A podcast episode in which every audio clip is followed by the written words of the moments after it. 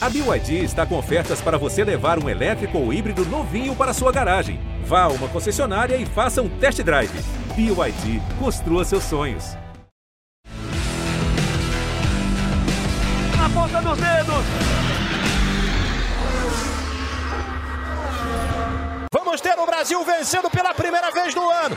Passou, já vem para a ponta na reta, vitória do Brasil! Vitória de Lucas de Grassi!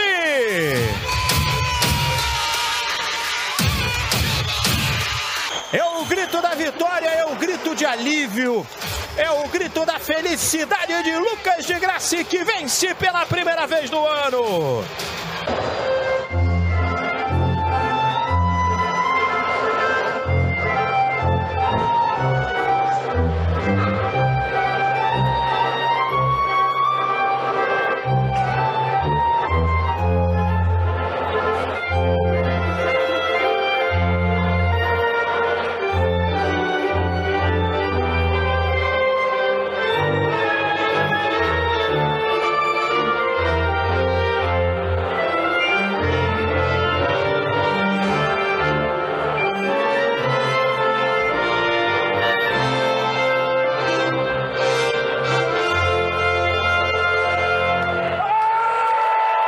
Amigos do GE e do Sport TV, sejam muito bem-vindos a mais uma edição do Na Ponta dos Dedos, seu podcast de esportes a motor, que vai para a sua edição número 131, a 22 dessa quarta temporada do podcast. Você, claro, você sabe, em áudio sempre no ge.globo barra na ponta dos dedos e a partir das quintas-feiras de cada semana, edição inédita sempre na tela dos canais Sport TV.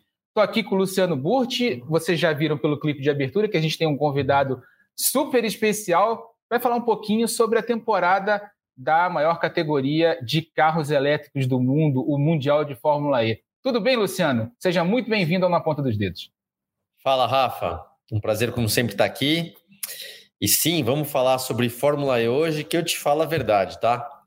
É, como a gente começou a fazer as transmissões, pelo menos eu, né, envolvido nas transmissões da Fórmula E, eu te digo que eu fiquei muito bem impressionado com o campeonato. Né? Eu, eu, eu acompanhava mais superficialmente. Agora que eu comecei a acompanhar de perto, é, fiquei super bem impressionado como a categoria vem crescendo e tem tudo para na próxima temporada ser muito mais legal devido aos novos carros. Mas já já a gente fala mais, então vai ser bem legal esse podcast. Tem muita novidade para você que não conhece ainda os carros da geração 3. A gente vai mostrar é, uhum. alguns detalhes dele também aqui no programa, mas para a gente conversar sobre a Fórmula E, sobre a temporada, sobre o futuro também, a gente vai botar na tela Lucas de Grassi, ele que chegou mais uma vez, disputou essa temporada, é o recordista de pontos, bateu os mil pontos no último fim de semana, mil e nove pontos para ser mais exato, maior vencedor da história da categoria, o cara que tem mais pódios, está desde a primeira corrida lá e o único que disputou as 100 corridas da história da categoria. Lucas, seja muito bem-vindo ao Na Ponta dos Dedos. É um prazer ter você aqui de novo. Rafael Burt, tudo bem? É um prazer estar aqui. E, bom, obrigado pelo convite e vamos falar um pouquinho de Fórmula E. Como é que você viu a tua temporada, essa temporada com a equipe Venturi, né? Você venceu a segunda corrida lá em Londres. Como é que foi esse ano? Como é que você viu essa temporada? Bom, foi meu primeiro ano, né? Essa temporada que eu saí da Audi, né? A Audi que tem, disputou as primeiras sete temporadas e resolveu mudar de rumo, ir para o Rally, fazer outras coisas. E eu mudei de equipe, então fui da Audi para Rocket Venture Racing com o powertrain da Mercedes. E eu já sabia que o carro era muito bom, porque eu, obviamente, tinha disputado é, com, o, o Mortara e com o Nato na temporada passada. Sabia que o carro era muito bom, na hora que eu recebi o convite, aceitei. E sabia que a gente ia ter um carro que ia ser difícil fazer essa adaptação, mas o carro era bom. Então, na primeira corrida já a gente já ficou em quinto lugar, na segunda corrida a gente já fez um pódio é, em Diria, e depois é, a gente acabou. A performance não foi muito boa, aconteceu várias coisas inusitadas, furou o pneu, é, deu problema aqui e ali. No meio da temporada a gente conseguiu recuperar um pouco no final com o pódio em Nova York, Seul e com a vitória de Londres. Então, no final foi uma, no final olhando de uma forma geral, foi uma temporada muito boa, uma temporada de estreia numa equipe nova, com engenheiro novo, com jeito de trabalhar novo. E porém foi a última, né, da, dessa geração de carro da geração 2 dos do, do, do, da Fórmula E, e o ano que vem a gente muda de novo, quer dizer, mudou depois dos primeiros quatro anos, na geração 1 para 2, e agora passaram esses quatro anos, oito temporadas da Fórmula E, a gente muda da geração 2 para 3, que é um carro completamente diferente, mais leve, mais rápido, é, praticamente o dobro de potência, é capaz de acelerar de 0 a 200 mais rápido que um Fórmula 1, enfim, é, vai ser, um, vai ser um, grande, um grande passo da, da categoria como um todo. Luciano Burti, a gente ouviu no início do programa a narração do Cleiton Carvalho para a vitória do Lucas de Graça lá em Londres. Eu não tinha né? escutado né? ainda, eu escutei agora a primeira vez, na verdade. Então pronto, estamos aí trazendo novidade para você. Mas a, foi uma vitória com a marca do Lucas, né? Ele disputou desde o início ali com com Jake Dennis, um jogo de estratégia usando modo ataque, gastando, guardando bateria. Luciano, uma vitória, né, com a marca do Lucas. Não, é muito importante ganhar, né? Pelo menos uma no ano. O Lucas acabou de explicar, né? Que no, eu vou falar, né? Eu de fora, né? Não, não perguntei para o Lucas nada, mas eu esperava realmente que o ano dele fosse melhor, porque ele sempre foi um cara de ponta. Bom, já venceu campeonatos, é uma equipe boa, mas realmente não foi uma temporada constante. Ele já explicou o motivo e venceu pelo menos uma. Isso é sempre importante, né? O cara mudando de equipe, uma equipe nova, também carimbar lá uma vitória. É, o que eu pergunto, então, Lucas, com essa mudança, já já a gente vai falar mais sobre o carro em si, mas, cara, coisa de automobilismo, seja kart ou seja Fórmula 1, a gente sempre tem diferença entre as equipes, por mais que sejam regulamentos que tentam prevalecer a competitividade. É, a equipe que você está indo, a Mahindra, é, até eu não sabia, tá? É uma montadora indiana, né? Eu, eu, não sabia disso. Então é uma equipe, obviamente, forte, né? E, mas não foi tão bem esse ano, essa temporada que passou agora. Tem algum motivo dessa geração 3 de ser melhor em relação à competitividade entre as equipes, de trazer mais equilíbrio ou não? Vai ser mais ou menos a mesma coisa e depende de como cada equipe, de cada equipe explorar. Como é que você vê a Mahindra indo nessa próxima temporada? Obviamente, a, a, existe uma mudança muito grande da geração 2 para a geração 3. Esse é o carro da geração 3, um carro mais leve, é, menor que o carro atual, e com capacidade de tração nas quatro. Na verdade, é um carro que tem função de regeneração dianteira é, e traseira. É, então, tem dois motores, é um carro 4x4, um primeiro uhum. Fórmula 4x4. O pneu muda, o pneu era Michelin, vai virar agora Hankook. É, e muda tudo, né? A potência do motor traseiro sai de 250 kW para 350 kW, a potência do motor dianteiro é 250 kW. Então, se você imaginar que o carro tem a potência de 600 kW médio, para 800 quilos, é, vai a 1 quilo por cavalo, é, com capacidade de acelerar de novo de 0 a 200 é, tão ou mais rápido que um, que um Fórmula 1. É, eu não sou, para falar a verdade, muito fã do design do carro. Achei, se fosse eu, faria o design bem diferente é, do, que, do que foi feito, porém, é, esse foi o design escolhido.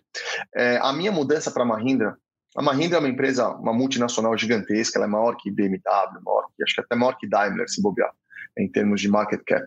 Então, é, é uma das equipes mais sérias na Fórmula E, tá desde o começo. Não teve uma performance boa, é, esse ano principalmente. E um dos grandes motivos de, da, da, performance não ter sido boa, porque, na verdade, esse ano na Fórmula E, por causa da pandemia, eles mudaram a regra e você podia homologar um carro a cada dois anos. Então, imagina como se na Fórmula 1, é, ou sei lá, em qualquer outra categoria, você só pudesse homologar um carro a cada dois anos. Então, você homologou o carro errado no primeiro ano, significa dois anos com esse carro, que foi o que aconteceu com a Nissan também. É, a Nissan veio de um, de um, problema de transição e homologou um carro que não era muito bom e não conseguiu, acho que nem um pódio é, esse ano. Então, é, a Mahindra teve esse problema, mas como tudo muda para o ano que vem, muda potência, motor, inversor, todo o powertrain, muda tudo. É, e muda algumas partes do regulamento que eu acho que são muito específicas, eu acho que a competitividade vai aumentar ainda. E colocando a equipe num bom procedimento operacional e, e fazendo um trabalho adequado, eu acho que dá para ser bastante competitivo com a Mahindra sim. E é por isso um dos motivos que eu escolhi, na verdade, trocar né, da, da, da Venturi é, para a Mahindra. Eu tinha uma oferta para ficar na, na Venturi, que vai virar Maserati o ano que vem, é, mas achei melhor me associar com uma montadora e usar isso uh, ao meu favor no longo prazo. Legal. Então, Lucas, a gente viu o carro da Mahindra, né, andando lá em Goodwood, inclusive no Festival de Velocidade de Goodwood. Mas a gente vai ver agora um clipe para mostrar as diferenças do carro da geração 2 para o carro da geração 3.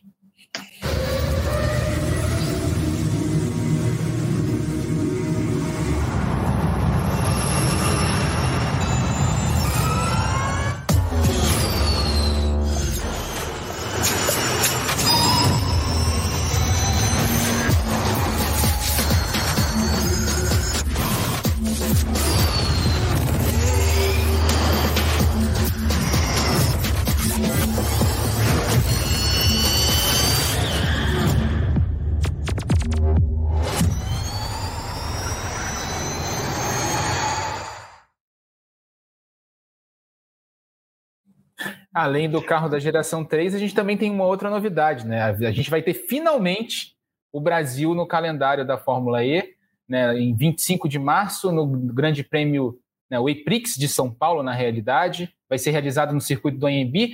Já fiquei sabendo que o traçado está desenhado, está em fase final ali de, de homologação, né? De, de, de apresentação para a FIA, para depois ser homologado quando a categoria vier para cá. E eu queria saber do Lucas a expectativa para ele finalmente correr com a Fórmula E no Brasil, né? Acho que, é um, acho que você estava esperando isso desde a primeira temporada, né? Na verdade, o primeiro contrato que a gente assinou com uma cidade foi com, não foi no Brasil, foi no Rio de Janeiro, é, em 2013. É, e acabou não indo para frente, porque, bom, política do Rio de Janeiro, se deve imaginar que o, o é meio complexo a situação é, é lá no estado do Rio de Janeiro. Mas depois a gente assinou com São Paulo né, em 2018.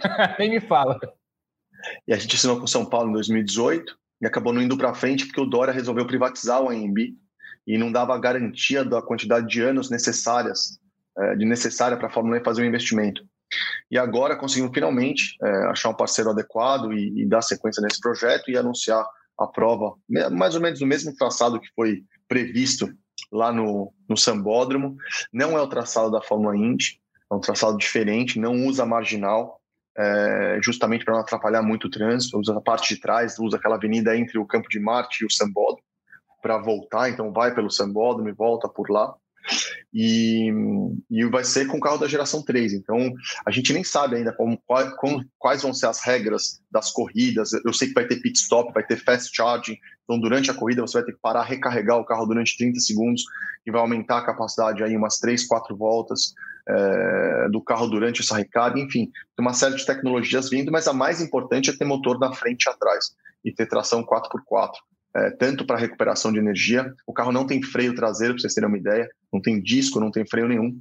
É simplesmente o motor elétrico freando o carro, porque o motor tem tanta potência que ele consegue frear o carro uhum. na velocidade que precisa para conseguir, conseguir parar o carro na, é, nessa velocidade. É um carro que vai chegar a passar dos 320 km por hora. Então é um carro muito mais rápido já que a geração 2. Luciano. Lucas, eu estava falando, né, que obviamente acompanhando mais de perto, eu fiquei muito bem impressionado com o crescimento que a categoria tem tendo, né, é, vem, vem tendo. Eu acompanhei de perto uma vez, é, tive com vocês lá em Punta del Leste, é, que ano que foi aquilo, cara? Faz, faz tempo, não vou lembrar. Ah, foi 2017, é 2017. É, por aí, 18, é, por aí, acho que 17 e, e, cresceu muito, né? Melhorou muito desde então. Então, até pergunto para você, né? Do mesmo jeito, do mesmo jeito que eu fiquei bem surpreendido, o que, que você destaca né, da categoria? Vamos dizer assim, sem querer vendê-la, porque você é um cara lá de dentro, mas quando você chega, quando você vê esse crescimento para um telespectador ou um espectador que está lá presente, que você vê eles impressionados com algumas coisas bacanas, fala para gente o que, que tem de bom lá para quem não conhece tão bem a Fórmula E quais são os atrativos, né? As coisas, não só técnicas do carro, mas da categoria como um todo. Eu acho que assim, a gente tem que começar é, olhando para uma categoria, é, mais ou menos o sucesso dela depende um pouco do tamanho do budget das equipes, né? O quanto as equipes cresceram durante esses anos. Então a gente está falando hoje em dia é, de uma equipe de ponta de Fórmula E é, com um budget na faixa de 200 milhões de reais por ano. É, então, assim, é, são é, é, mais ou menos uns é, já chega a ficar entre 10 e 15% de um budget ou 10% de um budget de uma equipe de Fórmula 1 top, né? E, e talvez aí, sei lá, 50 é, vezes, 40 vezes maior que um budget de uma equipe de Stock Car. Então, assim, é, é realmente é uma categoria séria, você precisa de engenheiros sérios, você precisa de uma estrutura, de uma infraestrutura, de um desenvolvimento muito alto. É, a gente corre em cinco continentes, é, cada montadora desenvolve seu powertrain, né, seu, seu, seu trem de força do zero. E a gente está falando assim da mesma tecnologia da Fórmula 1, tanto que a Mercedes de Fórmula 1 vai usar o motor agora da que ganhou o Campeonato Mundial da Fórmula E esse ano para o carro de 2026. Então é um motor muito parecido, porque a Fórmula 1 aumenta a potência é, do motor é, elétrico, então vai chegar na mesma potência do motor elétrico do carro da Fórmula E desse ano. Então, assim, a gente está falando de níveis de tecnologia muito alto e um profissionalismo gigantesco. A gente tem, assim, é, tirando alguns pilotos de Fórmula 1, os outros melhores pilotos da, assim, é, da, da, Europa, pelo menos, né, que a gente pode considerar de Fórmula, estão na Fórmula E. Então, é super competitivo. A gente está falando todo mundo ali entre meio segundo, seis décimos. As equipes de fábrica super profissionais.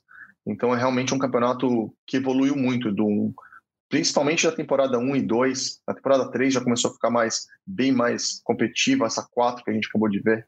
E daí é, só acelerou mais quando entrou Audi, BMW, Mercedes, é, Porsche, e Jaguar, DS e assim por diante. Maserati agora, McLaren para a geração 3 também. E a gente está vendo um, a gente está vendo um clipe aí com a evolução da categoria, né, do, da, do carro da categoria. Vimos o geração 1, esse é o geração 2. Geração 3 a gente mostrou no início do programa, mas eu queria saber do Lucas sobre. Você falou muito sobre a evolução, mas eu queria uh, focar no lado da tecnologia. Né? Se a gente pensa que em oito temporadas a gente tinha um carro na geração 1 em que a bateria não aguentava a corrida inteira, né? Você tinha que ter aquela troca de carros no meio da, da prova. Depois que você passou a ter um carro na geração 2 que aguentava a corrida inteira e já tinha mais velocidade. Nesse geração 3, você vai ter recarga rápida por uma questão de é, até de marketing ali, né, para mostrar a questão da recarga rápida, para você ter mais um uh, componente estratégico nas corridas, mas o carro já passa dos 300 km por hora, já tem muito mais potência. Como é que você vê essa evolução de uma categoria de carros elétricos, pensando também na transferência de tecnologia para os carros de rua? Porque em oito anos, se a gente analisar, a categoria, a, Fórmula E evoluiu mais do que uma categoria a combustão em 50 anos. Né?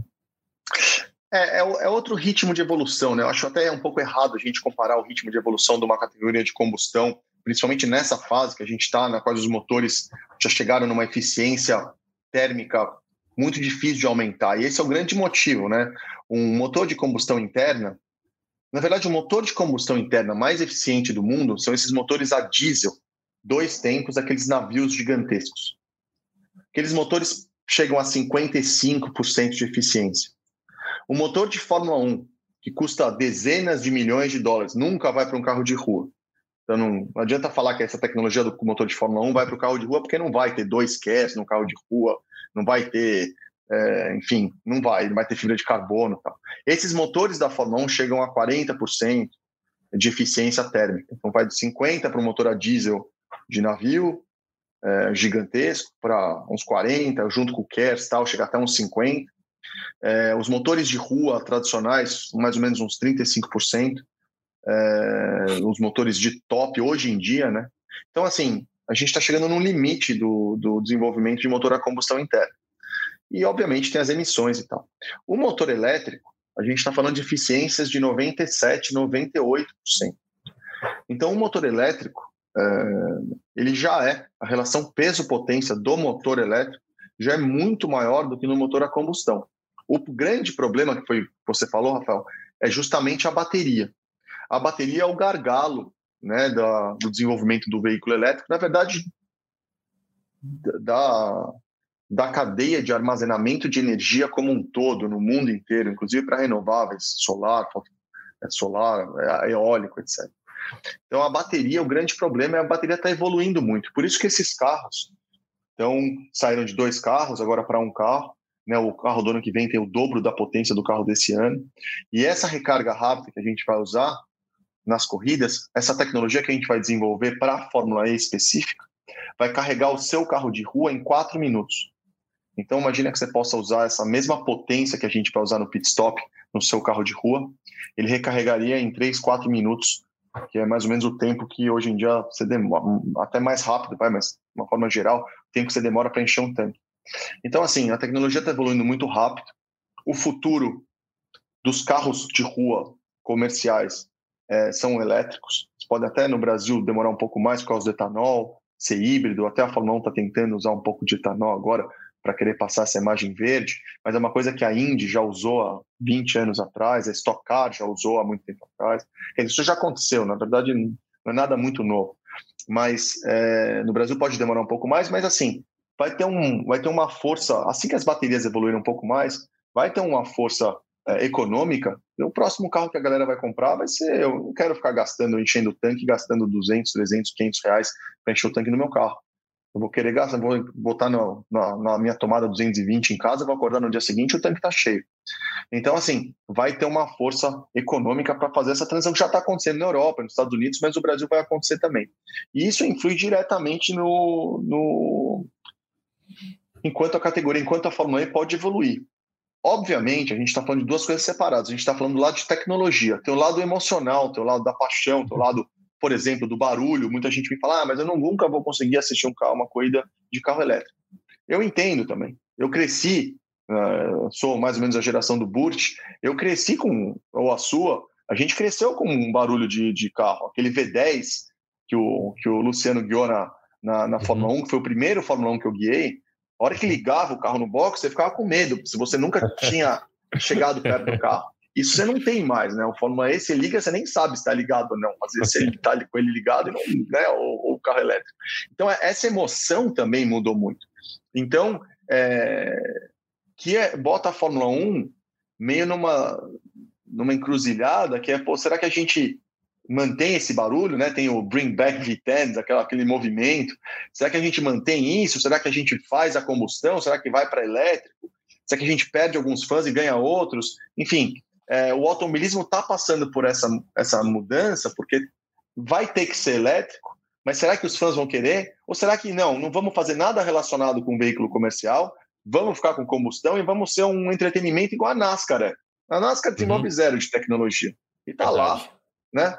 Tá, tá bem e vira um esporte de entretenimento. Futebol desenvolve zero de tecnologia. E daí? tá lá, a galera assiste. Então, assim, tem uma série de fatores, é muito difícil, né? É, é, é ter certeza que a Fórmula 1 vai existir daqui 20 anos, ou a Fórmula 1, ou que, ou que seja, e qual caminho vai seguir.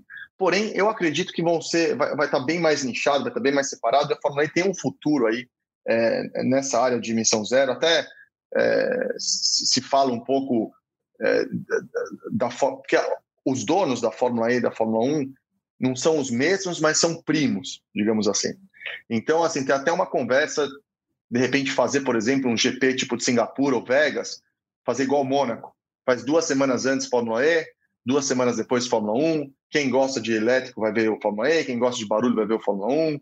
É, entendeu? Então, então, eu acho que esse é mais ou menos o futuro da, é, da Fórmula E sendo bem objetivo, assim, sem, sem é, sem tentar vender muito, mas o mais legal de tudo é ter a etapa no Brasil, né? Que daí vai mudar bastante o relacionamento com os brasileiros.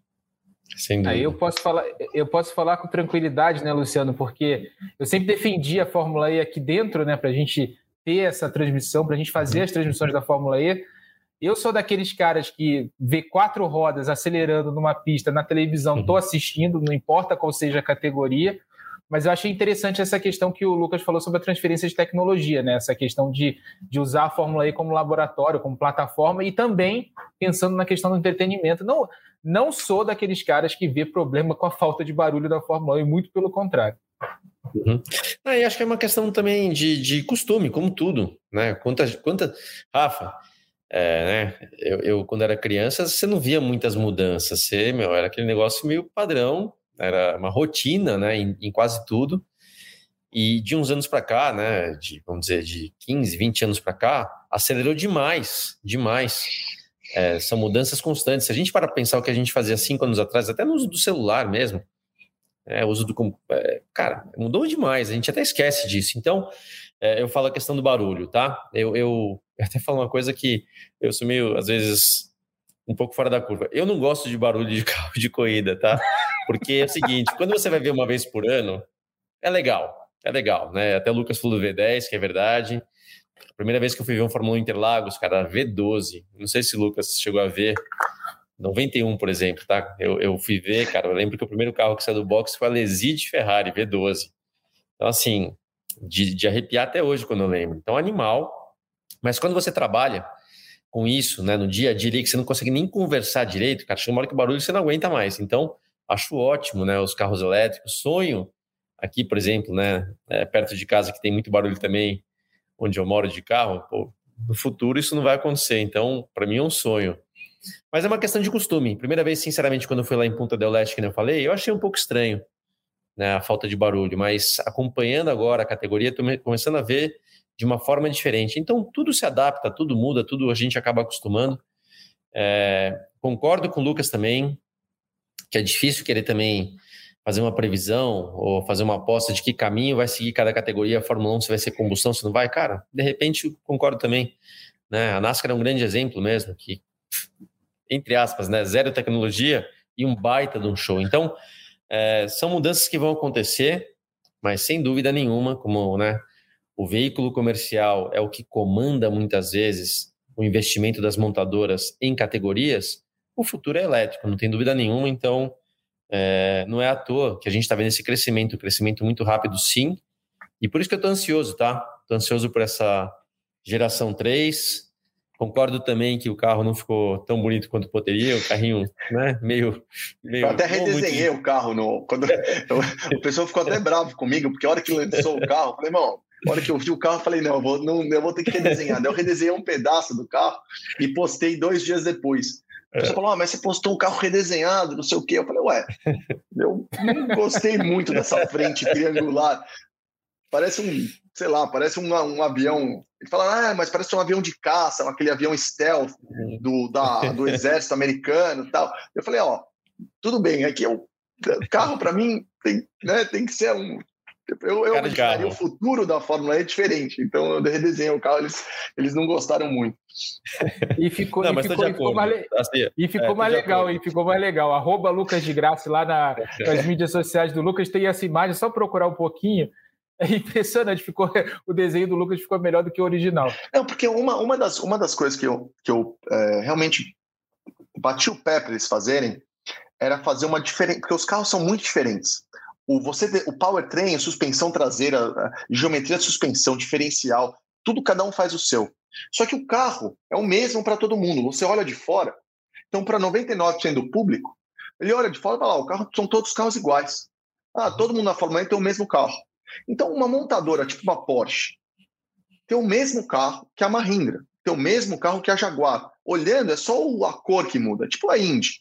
Só que você tem montadoras lá, e a montadora quer colocar a sua identidade no carro. Uhum. Então, uma coisa que eu falei para a Fórmula E, para a geração 3 era: deixa as montadoras colocarem pelo menos a luz traseira e a luz dianteira, né? A, a, o desenho da luz, por exemplo, o desenho do Taycan, que tem aquela luzinha assim, a Jaguar tem a outra luz, a Peugeot tem aquela luz assim vertical. Uhum, uhum. coloca cada um a luz, pelo menos, não vai mudar nada a performance, você coloca lá alguma coisa que precisa ter no mínimo 5 kg, no máximo 5,5, todo mundo faz a mesma coisa, só que cada carro ia aparecer um pouco diferente, igual eles fazem no, nos protótipos hoje em dia, né? No, no, não no Hypercar, mas no LMDH lá, que vai ter a Porsche, BMW e tal, que o carro é igual para todo mundo, você vai lá, compra um chassi de fábrica, pega um motor qualquer, porque tem balance of performance, e daí coloca a sua frente lá e fala, ó, oh, esse aqui é o super carro da BMW, esse aqui é o super carro da Porsche, e na verdade é o chassi da LG, é um chassi da Oreca, etc. Faz isso, faz isso com o Fórmula E, ia ficar muito legal, igual os LEDs que eles colocaram, dá para usar mais à noite, dá para aparecer mais elétrico ainda, porque precisaria de uma imagem, né? Diferenciaria da Fórmula 1 e de outras categorias, porque teria luz né, na frente. Então, a hora que alguém olhasse e falasse: esse carro aí é diferente, o que, que é isso? Ah, elétrico, a Fórmula E. Então, eu, eu pressionei muito para acontecer isso e, e, no final não aconteceu, mas agora eles estão eh, conversando a respeito disso, porque a, eles querem fazer mais corridas à noite também, que seria muito legal, porque é, elétrico à noite, luz, né? Tem toda a corrida em Riad, que é à noite, é uma das mais legais. Então, acho que essa seria a tendência um pouco mais para o futuro aí da, da Fórmula E.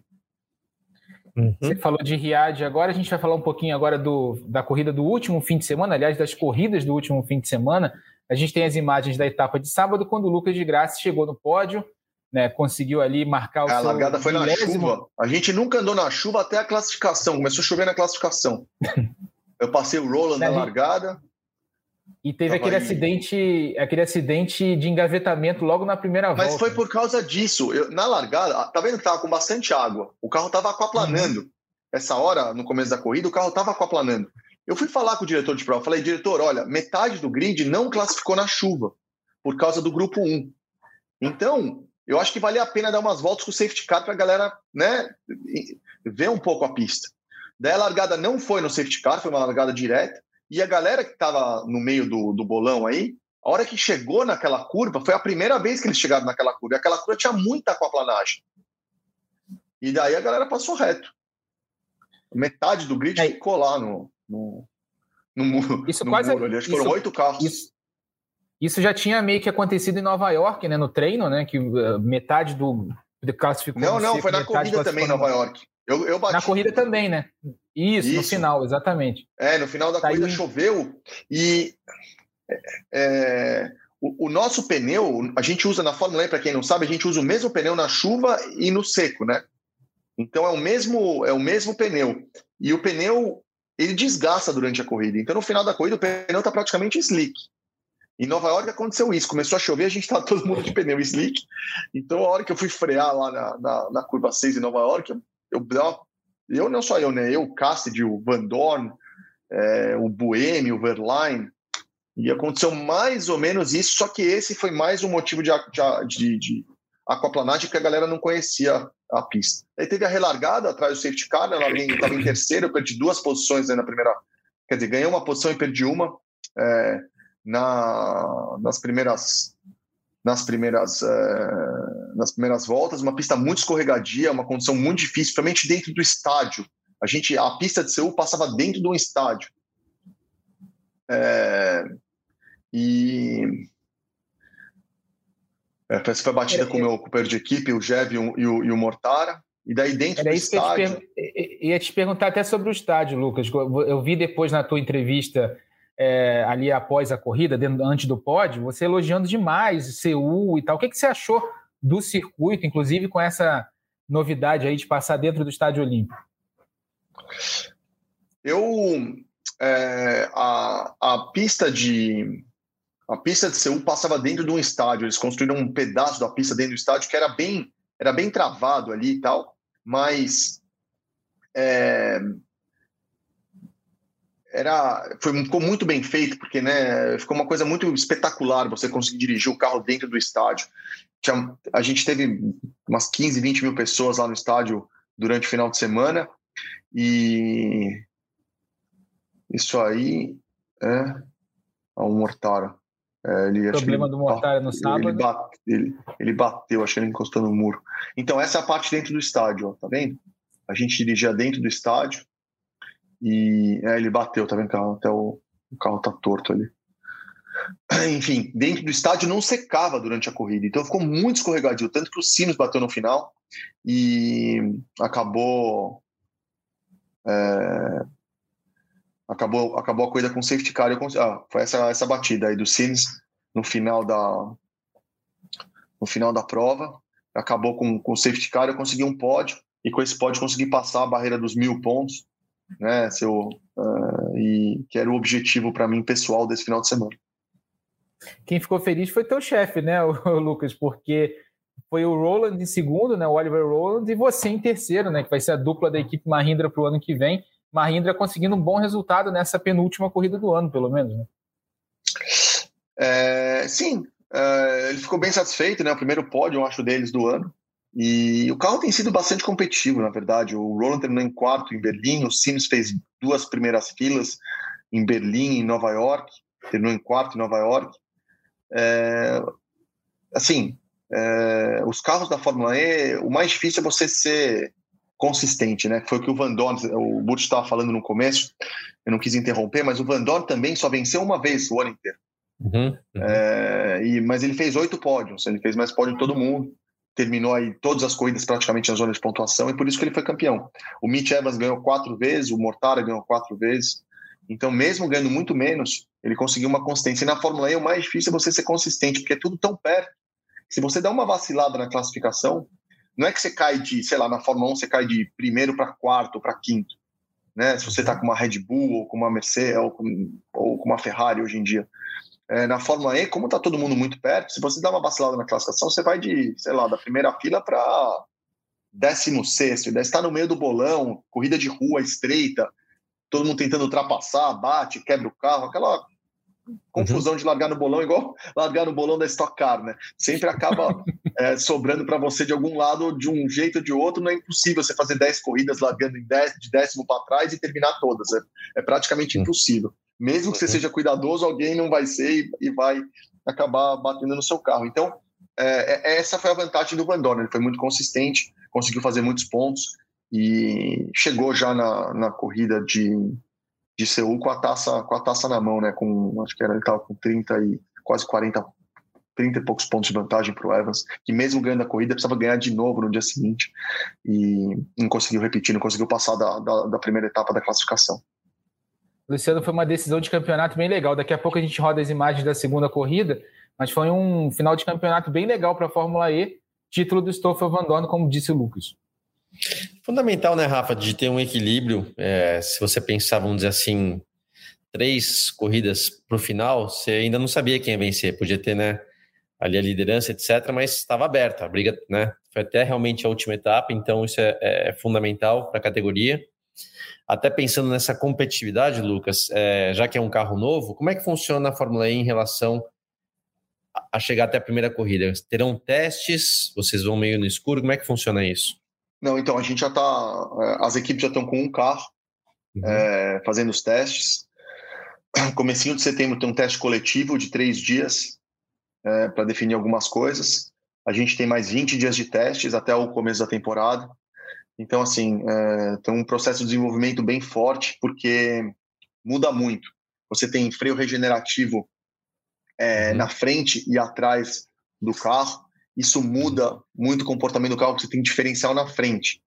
Uhum. É, diferencial na frente e atrás. Então você não pode frear e virar o volante. Uhum. Tem uma série de.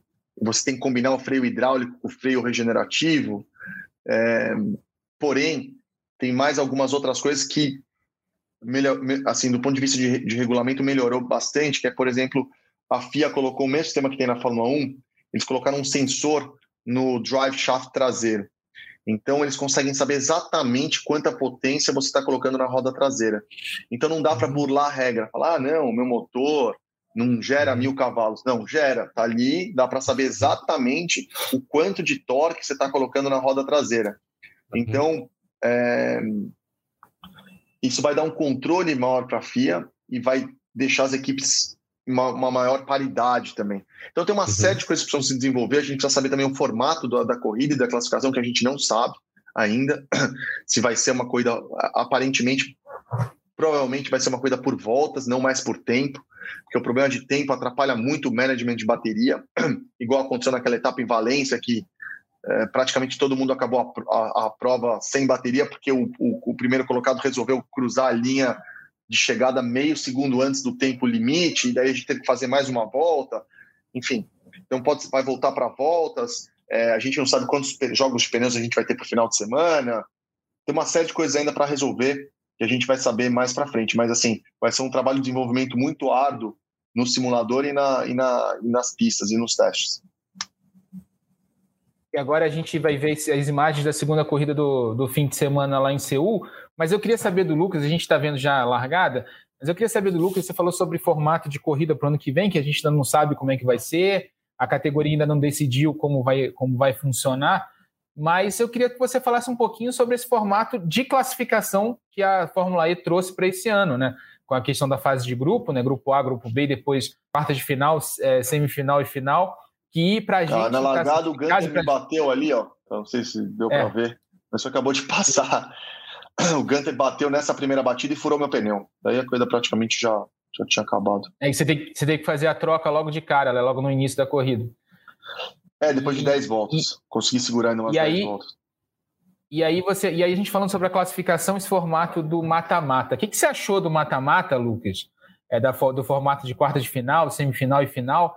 Porque para a gente que está fazendo a transmissão e para quem estava assistindo, foram só elogios, né? A galera gostou bastante desse formato novo. É, então, esse formato inventado, na verdade, foi proposto pelo Sam Bird uh, na temporada 4. ou cinco, e demorou alguns anos para a gente conseguir implementar e ajudou muito. Eu acho que melhorou muito o sistema de classificação, ficou muito melhor. É, realmente é, foi um passo positivo aí do campeonato. A gente não sabe o que vai acontecer no que vem. Se vai ter o mesmo formato, se vai ser um formato diferente. É, não, não dá para saber. Eu sei que as pistas vão ser maiores e mais e maior velocidade, porque as retas vão ser maiores. O carro é menor, né, 10 centímetros mais curto, 10 centímetros mais é, estreito e 60 quilos mais leve para o ano que vem, apesar de ter quase o dobro. Aí, essa hora que eu estou entrando no box para trocar o pneu, estava na sexta ou sétima colocação.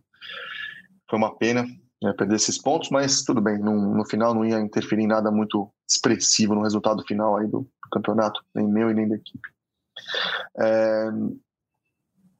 E é isso. Então a gente vai, a, a gente ainda não sabe direito as regras é, para conseguir desenvolver ou conseguir opinar, mas sem dúvida esse, esse passo a classificação para o duelo, né, é, foi algo muito foi algo muito positivo. Luciano, a gente, a gente vive, a gente comenta várias categorias, inclusive treinos classificatórios de várias categorias. Acho que esse formato da Fórmula E podia ser copiado em, outras, em outros lugares, né? Stock Car, por exemplo, podia se inspirar na, na, na própria Fórmula E. Vamos lembrar, né, Rafa, que no, no, no passado, é, não vou lembrar o ano, você é melhor do que eu para isso, tá? Já teve mais ou menos um mata-mata na estoque, né? Que eu, eu lembro que eu Foi participei 2009. algumas vezes. 2000? 2009. Então, tá é, só que era diferente, né? Na verdade, era uma, era uma, não era o melhor tempo entre dois e dois e dois pilotos. Era, na verdade, corridas, né? Corridas de uma volta, largada e chegada, entre dois pilotos. Que é, não funcionou tão bem porque, obviamente, né, uma corrida de uma volta, quem largasse na frente era uma corrida de largada, na verdade. Quem largasse na frente ganhava a corrida. Então, esse da, da Fórmula E é muito mais interessante, porque aí sim você está num mata-mata de verdade, e a questão é fazer a melhor volta ali. E para quem né, não acompanha, talvez, falar, é só fazer a volta. Mas aí que está a grande dificuldade de um, em qualquer carro de corrida. Tirar o melhor tempo em uma volta lançada, sair para uma volta e carimbar um tempo bom. Então, nem sempre o, o, mais, o carro mais rápido, o piloto mais rápido vai levar vantagem, porque não consegue encaixar aquela volta perfeita. Então, eu acho bem legal. E, Rafa, até o tal do né, nada se cria, tudo se copia. Quem sabe logo mais tem outras categorias copiando essa ideia que realmente vem funcionando. É, sobre esse final de campeonato, a gente teve o título do Van Dorn mais uma vez. É, a Mercedes saindo da categoria né, no fim dessa temporada, a equipe vai virar McLaren. A gente tem uma série de mudanças aí, né, Lucas, para o mercado de pilotos. Você é uma delas, né, indo para Mahindra. Como é que você está vendo esse, esse novo cenário em termos de equipe de pilotos para a próxima temporada? Vai ter bastante mudança, né? Justamente por causa desse motivo, por causa do motivo de, da troca do carro e da troca do né, completa aí do sistema da Fórmula E. É, vai ter a, primeira, a próxima grande troca de pilotos.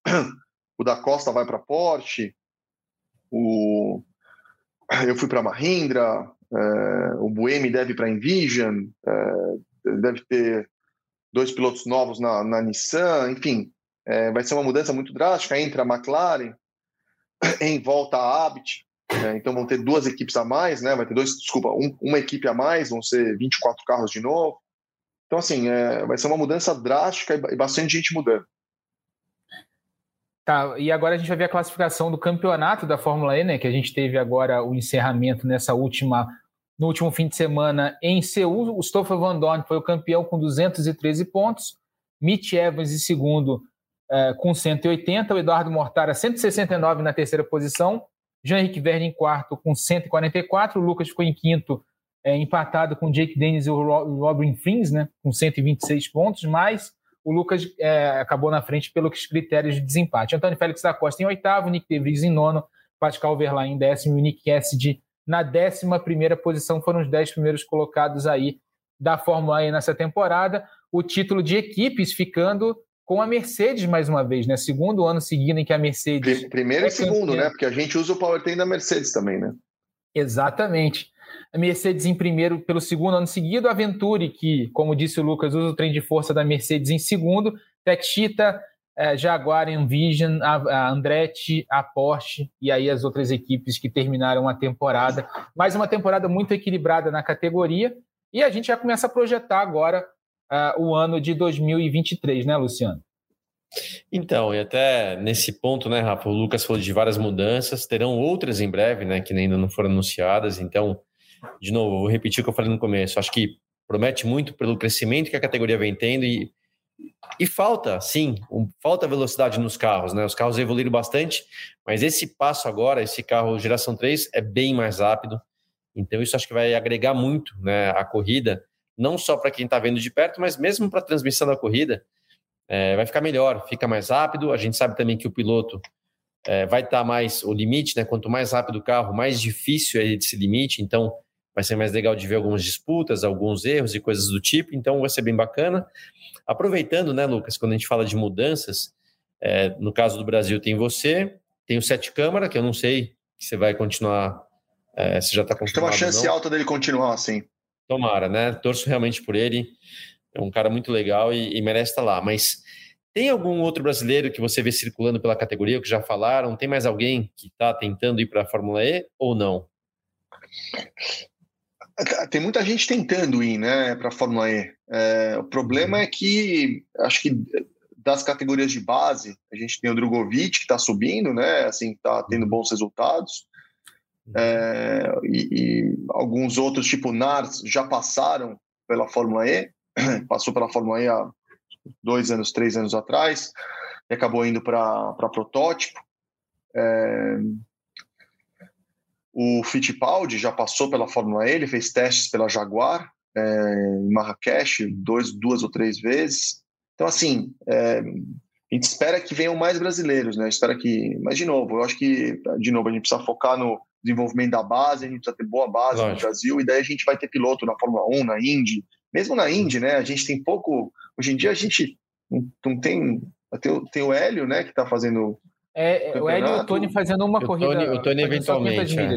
É. é. então, assim, a gente tem o Hélio e o Tony já faz, sei lá, 30 anos que eles estão lá na, na Indy. Desde quando eu comecei a correr de kart, eles estão na Indy. Então, assim, mesmo assim, é difícil, né? Porque é, a gente precisa de, eh, da renovação né, da, dessa uhum. geração do Brasil, é, da geração entrando nas categorias que não são categorias transitórias, né? São categorias que você pode fazer uma carreira, né? Então, é, eu, eu, eu, espero que a gente tenha a, a, o set continue. Ele tem uma capacidade muito boa, um ótimo piloto, muito focado, tem, tem trabalhado bem, andou na frente do companheiro de equipe do, do Giovinazzi a temporada inteira. É, e espero que outros entrem, Drogovic, talvez o Enzo Fittipaldi, outros pilotos que estão aí na, na, subindo nas categorias de base, que apareçam essas oportunidades para eles. É, a, novidade, a novidade dessa semana, inclusive, nas negociações da Fórmula E, é que o Sete Câmara, o Sérgio Sete Câmara, estaria quase fechado já com a NIO, né, uma das equipes da categoria. É isso que eu escutei Enquanto isso, também. o Oliver Turvey, que é o atual titular da equipe, seria a dupla Sete Câmara e Ticton, mantendo o Ticton nessa temporada, e o Turvey estaria negociando com a McLaren para uma das vagas da próxima temporada. É o, são os rumores do mercado né, é, que a gente tem nessa semana.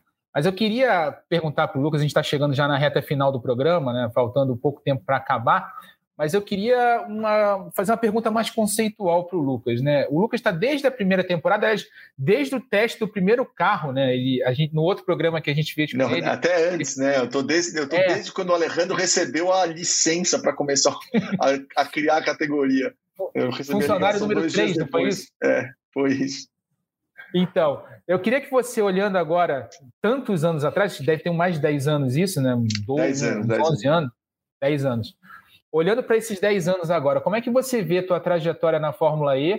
E você hoje, cara, é o grande embaixador da categoria no mundo, né? Como é que você olha esse, esse, essa trajetória, esse teu desempenho, essa, esse, essa tua ligação com a Fórmula E nesses oito anos de sucesso já do campeonato e nesses dez anos de trabalho que você teve com a categoria? É, a, eu estou praticamente, estou desde o do, do, do, dia zero da categoria, desde 2012. E tenho muita honra e orgulho de ter, ter tido, assim, não só da parte como piloto, né, ter feito pódio, um ponto, etc., mas, assim, ter visto algo que eu, uma, uma empresa sair do zero e crescer até se tornar uma empresa de centenas de milhões de dólares né, de, de valor. Então, passar de um empregado para um ecossistema de quase duas mil pessoas hoje no total, contando equipe, pessoal que promotor, local, patrocinador, etc. Então, assim, é muito, muito legal ver isso. Eu devo a minha carreira no automobilismo, é, a, a grande, grande parte da Fórmula E, mais de 90% dos, do que eu conquistei é, financeiramente no automobilismo foi por causa da Fórmula E.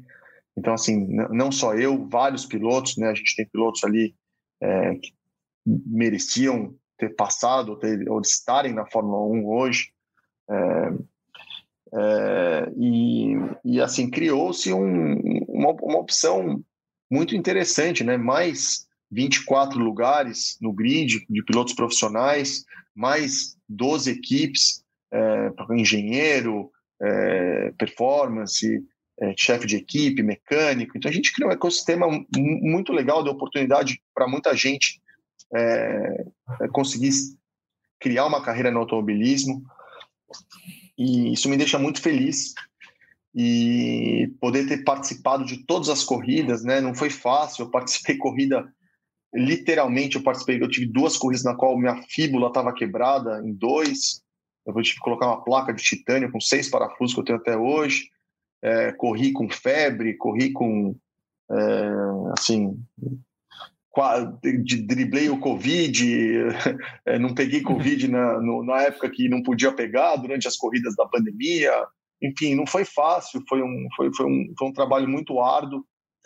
É, eu, eu, abdiquei de várias coisas na minha vida e na minha própria carreira no automobilismo para focar na Fórmula E. Então, eu fico muito feliz de, de ver a categoria e eu, mesmo depois que eu parar de correr daqui uns anos, é, gostaria que a categoria fosse é, cada vez maior e melhor e, e, e ver a, a e, e, se tornar realmente hoje em dia já não é mais o começo é, não é mais o começo do não é mais uma startup né é uma, é uma categoria já é, relativamente estabelecida. Então é, e ter tido ter sido campeão aí nesse ano é, essa corrida aí você pode ver que eu estou mancando ali no pódio, essa corrida que eu estava com a perna quebrada. É, e, e, ter, e, e, ter, e ter vencido esse campeonato, ter sido campeão pelo menos uma vez, é, e ter levantado a bandeira do Brasil no lugar mais alto do pódio aí, em, em, em 13 ocasiões. Então, fico muito, muito feliz. Então, foi, e essa que a gente está vendo agora foi a final. É, é legal esse vídeo aí, não tinha nem visto. Esse aí foi quando o Boi me bateu na chicane. É... Decisão em Montreal, né? Que terceira temporada Isso, da categoria. A gente chegou na decisão em Montreal, tá 22 pontos atrás do Buemi. Ele bateu no, no, no, treino e teve que trocar a bateria. Quando você troca a bateria, você recebe um pênalti de 10 posições no grid. E daí, quando ele recebeu o. O, o, o Léo aqui. O Léo veio dar oi pra, pra gente. É, é, e daí eu, eu consegui ganhar, fazer a pole e vencer a primeira prova e consegui ganhar o título. Na, essa aí foi a primeira prova, consegui ganhar uh, essa primeira prova e na segunda o Bueno acabou se enroscando com o Robin Fries e a gente, eu consegui levar o título para o Brasil. Cheguei essa coisa eu terminei aí. em sete. Tá aí as imagens do título do Lucas de Graça na terceira temporada da categoria, ele comemorando aí a vitória. Queria agradecer mais uma vez, Lucas, a presença. Você teve lá no último fim de semana em Seul, já está de volta em casa em Mônaco, é, recebendo a gente. Estou com fuso horário ainda, estou em casa, mas ainda estou com fuso horário. com fuso horário. horário. Né? É.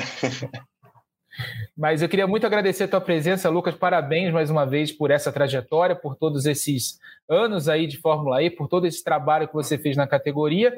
E, claro, muito boa sorte no ano que vem, no novo desafio na Mahindra, que essa etapa do Brasil também seja um sucesso. A gente torce muito pela categoria e por você. Obrigado, Rafael. Muito obrigado pelas suas palavras. Eu é, fico muito feliz de escutar isso, porque o que né, o Burt sabe bem o que a gente mais quer no final é, é, é fazer o que a gente gosta, tentar é, uhum. representar bem o Brasil. E você sabe também o, o, o, o quanto de sacrifício uma carreira de piloto requer né? Todo mundo vê sempre o lado bom, mas a gente sacrifica bastante coisa, morar fora do nosso país, é, deixar de fazer uma série de coisas que a gente quer fazer, enfim, e ter, e ter uma carreira dessa. Então, muito obrigado pelas palavras. Eu, eu fico muito feliz de escutar e fico muito feliz de poder representar bem o Brasil. Valeu, Lucas. Exato. Luciano, obrigado mais uma vez aí pela presença, né? Meu companheiro aí de todas as, as semanas no podcast Na Ponta dos Dedos, nas transmissões, e semana que vem tem mais um. Valeu, Rafa, tamo junto. Realmente boa sorte pro Lucas, né? Que nem eu falo, né, Lucas? Os caras vêm piloto ali sentado bonitinho no carro correndo, e eu falo, né? Vem as pingas que eu tomo, mas não vê os tombos que eu levo, né? Então, é meio por aí, né? Então, é, meu, parabéns é mesmo por tudo que você fez até hoje na categoria, categoria que cresce muito, e a gente vai estar aqui na torcida para você ter de novo uma ótima temporada. Manda ver lá. Obrigado, obrigado, Burt. Você sabe o quanto eu te admiro e foi um bom. A gente correu várias vezes juntos, né, em várias, em várias, várias categorias, mas é, foi um, é, sempre uma grande inspiração. Né? O Burt era uma geração acima da minha, eu via eles como exemplo é, na minha carreira para a Fórmula 1, então é o que a gente precisa tentar fazer, né? Manter esse ciclo aí do Brasil, é, manter a, essa nova geração animada, empolgada e representando bem nosso país. Obrigado, é, Burt. Valeu. Valeu, tamo junto. Valeu, Lucas. Valeu, Luciano. A gente se chega à reta final aqui do Na Ponta dos Dedos, o finalzinho do programa, só para passar antes do serviço. 1h15 no domingo, Sport TV 2, a etapa de Interlagos da Copa Truck, tem transmissão nesse fim de semana também. Vou estar nessa com Cleiton Carvalho. E lembrando que esse podcast tem a produção do Lucas Sayol, a edição do Maurício Mota, a coordenação do Rafael Barros e a gerência do André Amaral. Velocidade nos canais Globo, emoção na pista. Ponta dos dedos!